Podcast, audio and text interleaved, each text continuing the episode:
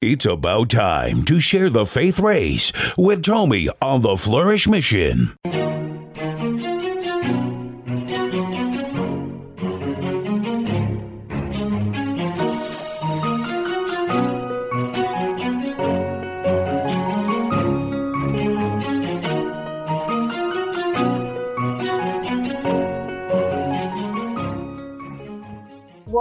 To the Flourish Mission, and this is the second season of the Flourish Mission, and I am Tomi.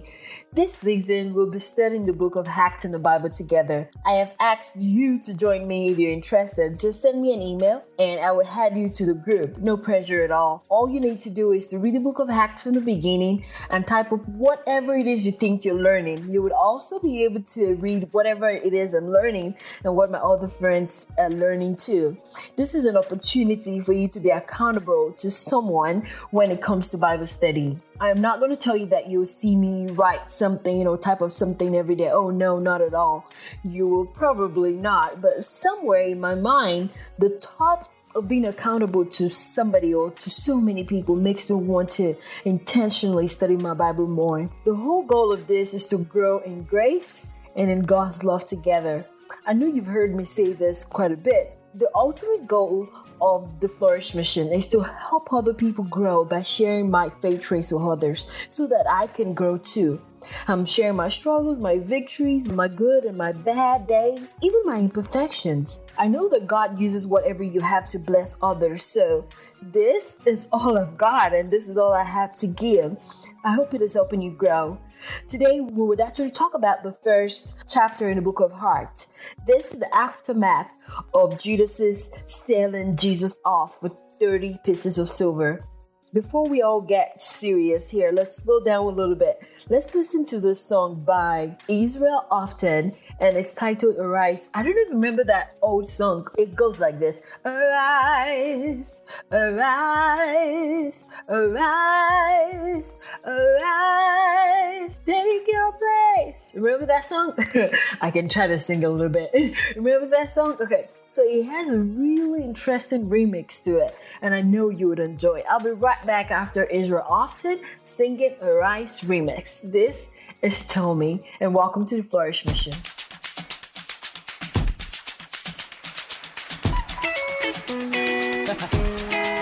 Oh, this sounds like home. Let me hear Africa. Ah.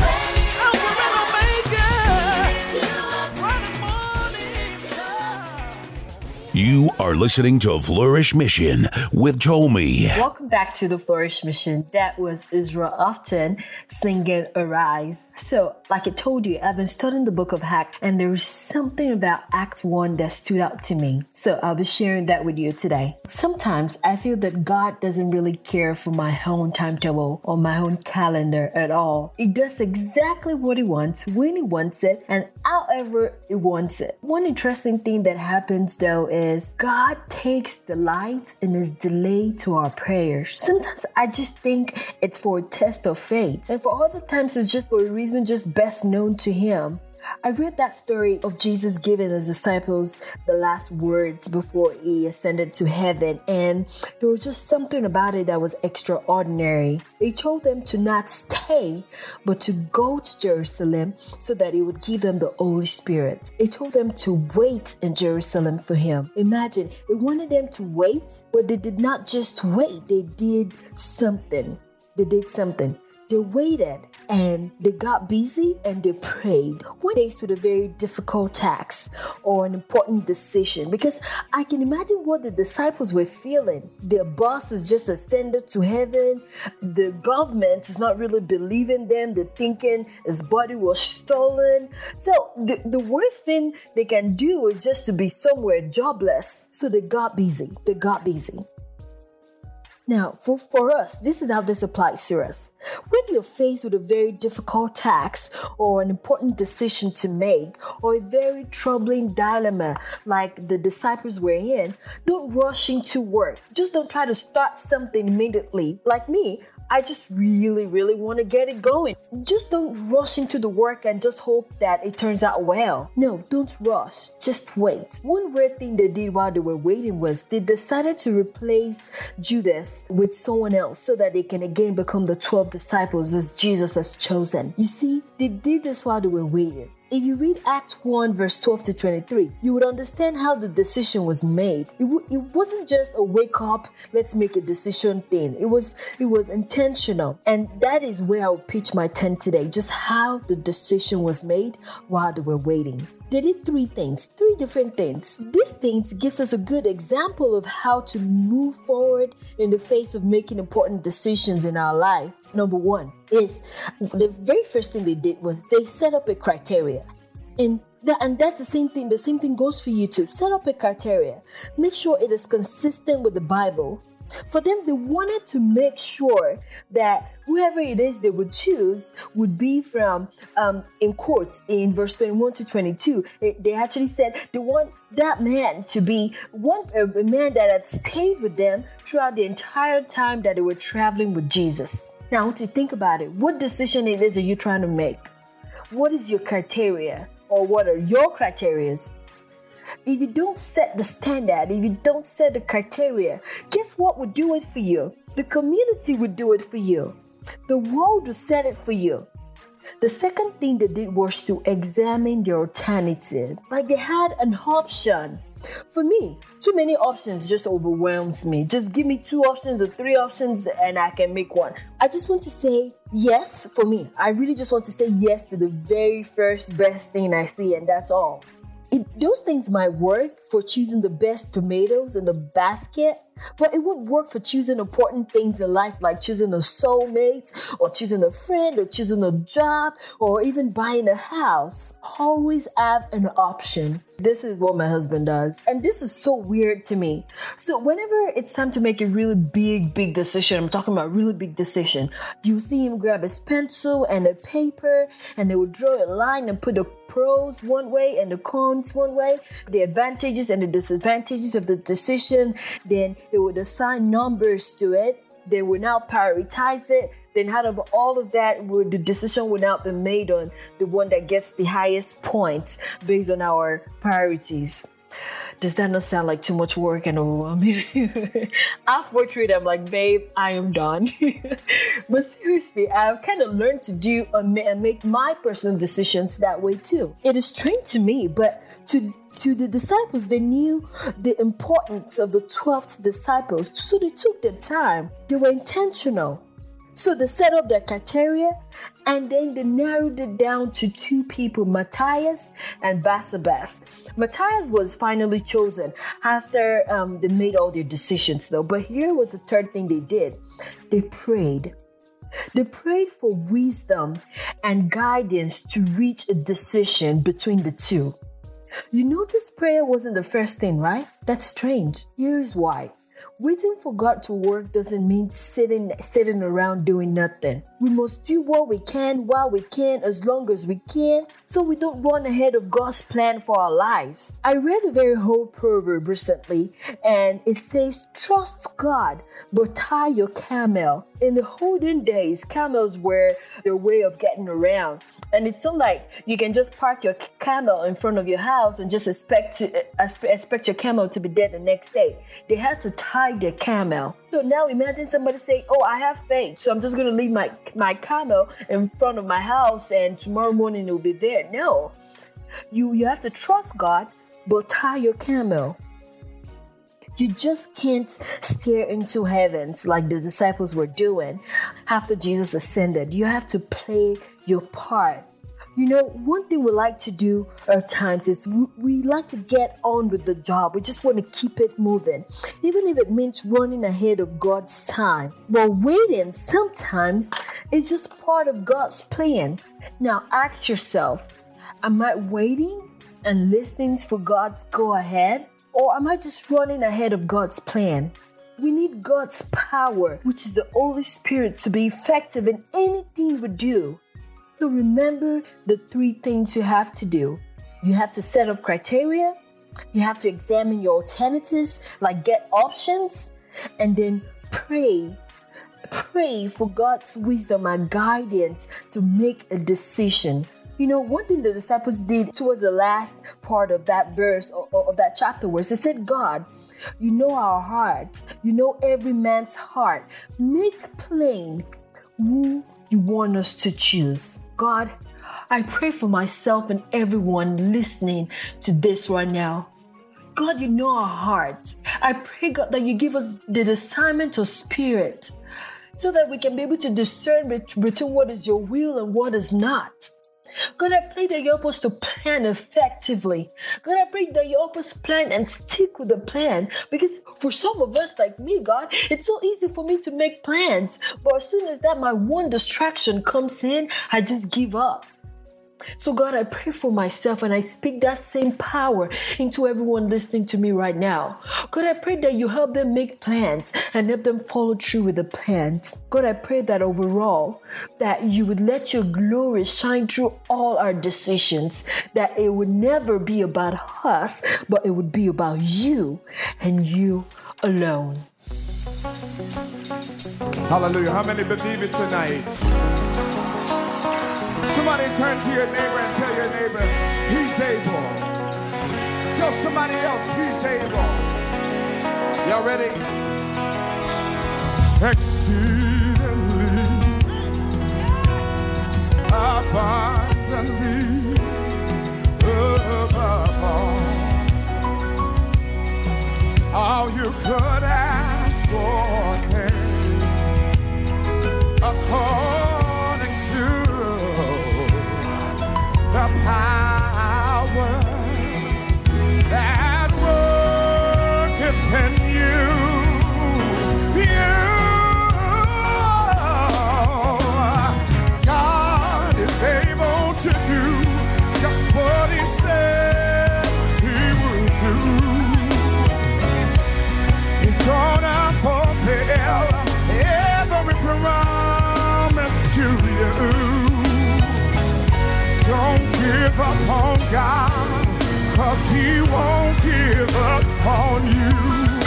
He's able. How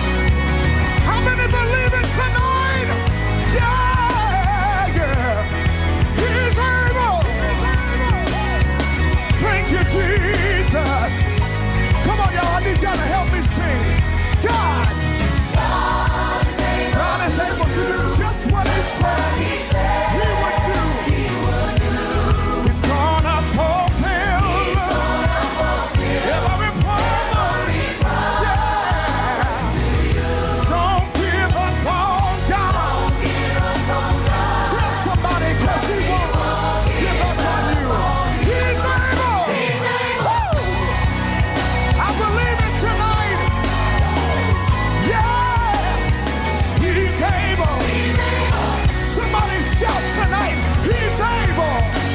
Hallelujah. We're going up. God, God is able to do just what is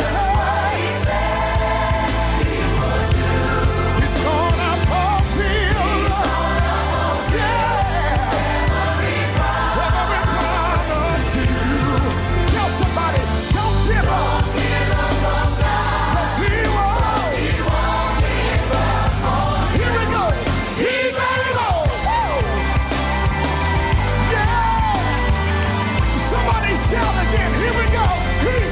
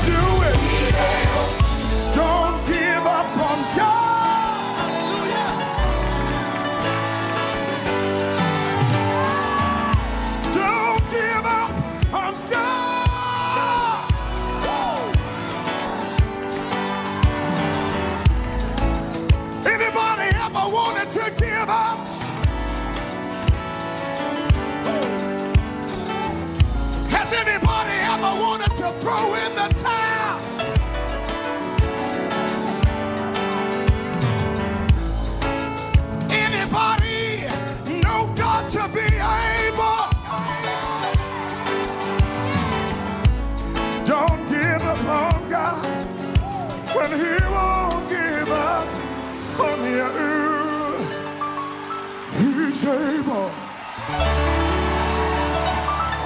If you know He's able tonight, give Him a praise.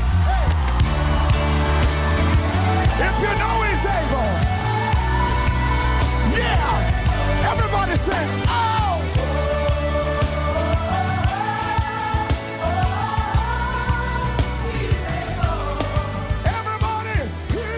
This is Flourish Mission with Tomi. Thanks so much for taking your time out to listen to the Flourish Mission this Sunday. That was God is Able by an American choir that I do not have a name for. Seriously, I found that song in my fragile clay pot of music, but it did not have a name to it. But I just really like the song. So if you're interested in having it in your um, music box, you can just let me know and I'll send it to you if I can. Anyway, the next episode we'll be talking about all we have learned from studying Act 2 together. I hope you have a great week ahead. But before then, remember that project I told you about last week? Okay, now that project is launching this week, so just watch out for it. And it is my personal website. Yes! It took forever. it took forever. I am still working on it for the end of this week it would be out. So expect that by this next sunday. That's where i would have a combination of all my podcasts the short podcast the long podcast little bit by pieces of everything about my faith race um, I am so excited about it, and I know you would enjoy reading the blog post and uh, seeing the pictures and things things I'm really, really interested in. I can't wait for you to see it. I won't I won't let it all out, and it's going to be fragileclaypot.com. You've you've heard probably heard me say fragile clay pot a lot, but hearing it this time and reading the concept behind it, it would make full sense to you. Well, I cannot wait to talk to you again on another episode of the Flourish Mission. Again, have a great week ahead. To listen to the Flourish Mission or share the Flourish Mission with your friends, go to the SoundCloud or the iTunes store and type in the Flourish Mission. Also, you can catch up with me on Facebook, Instagram, and Twitter by typing in T O M M Y S Y N. Have a great week ahead.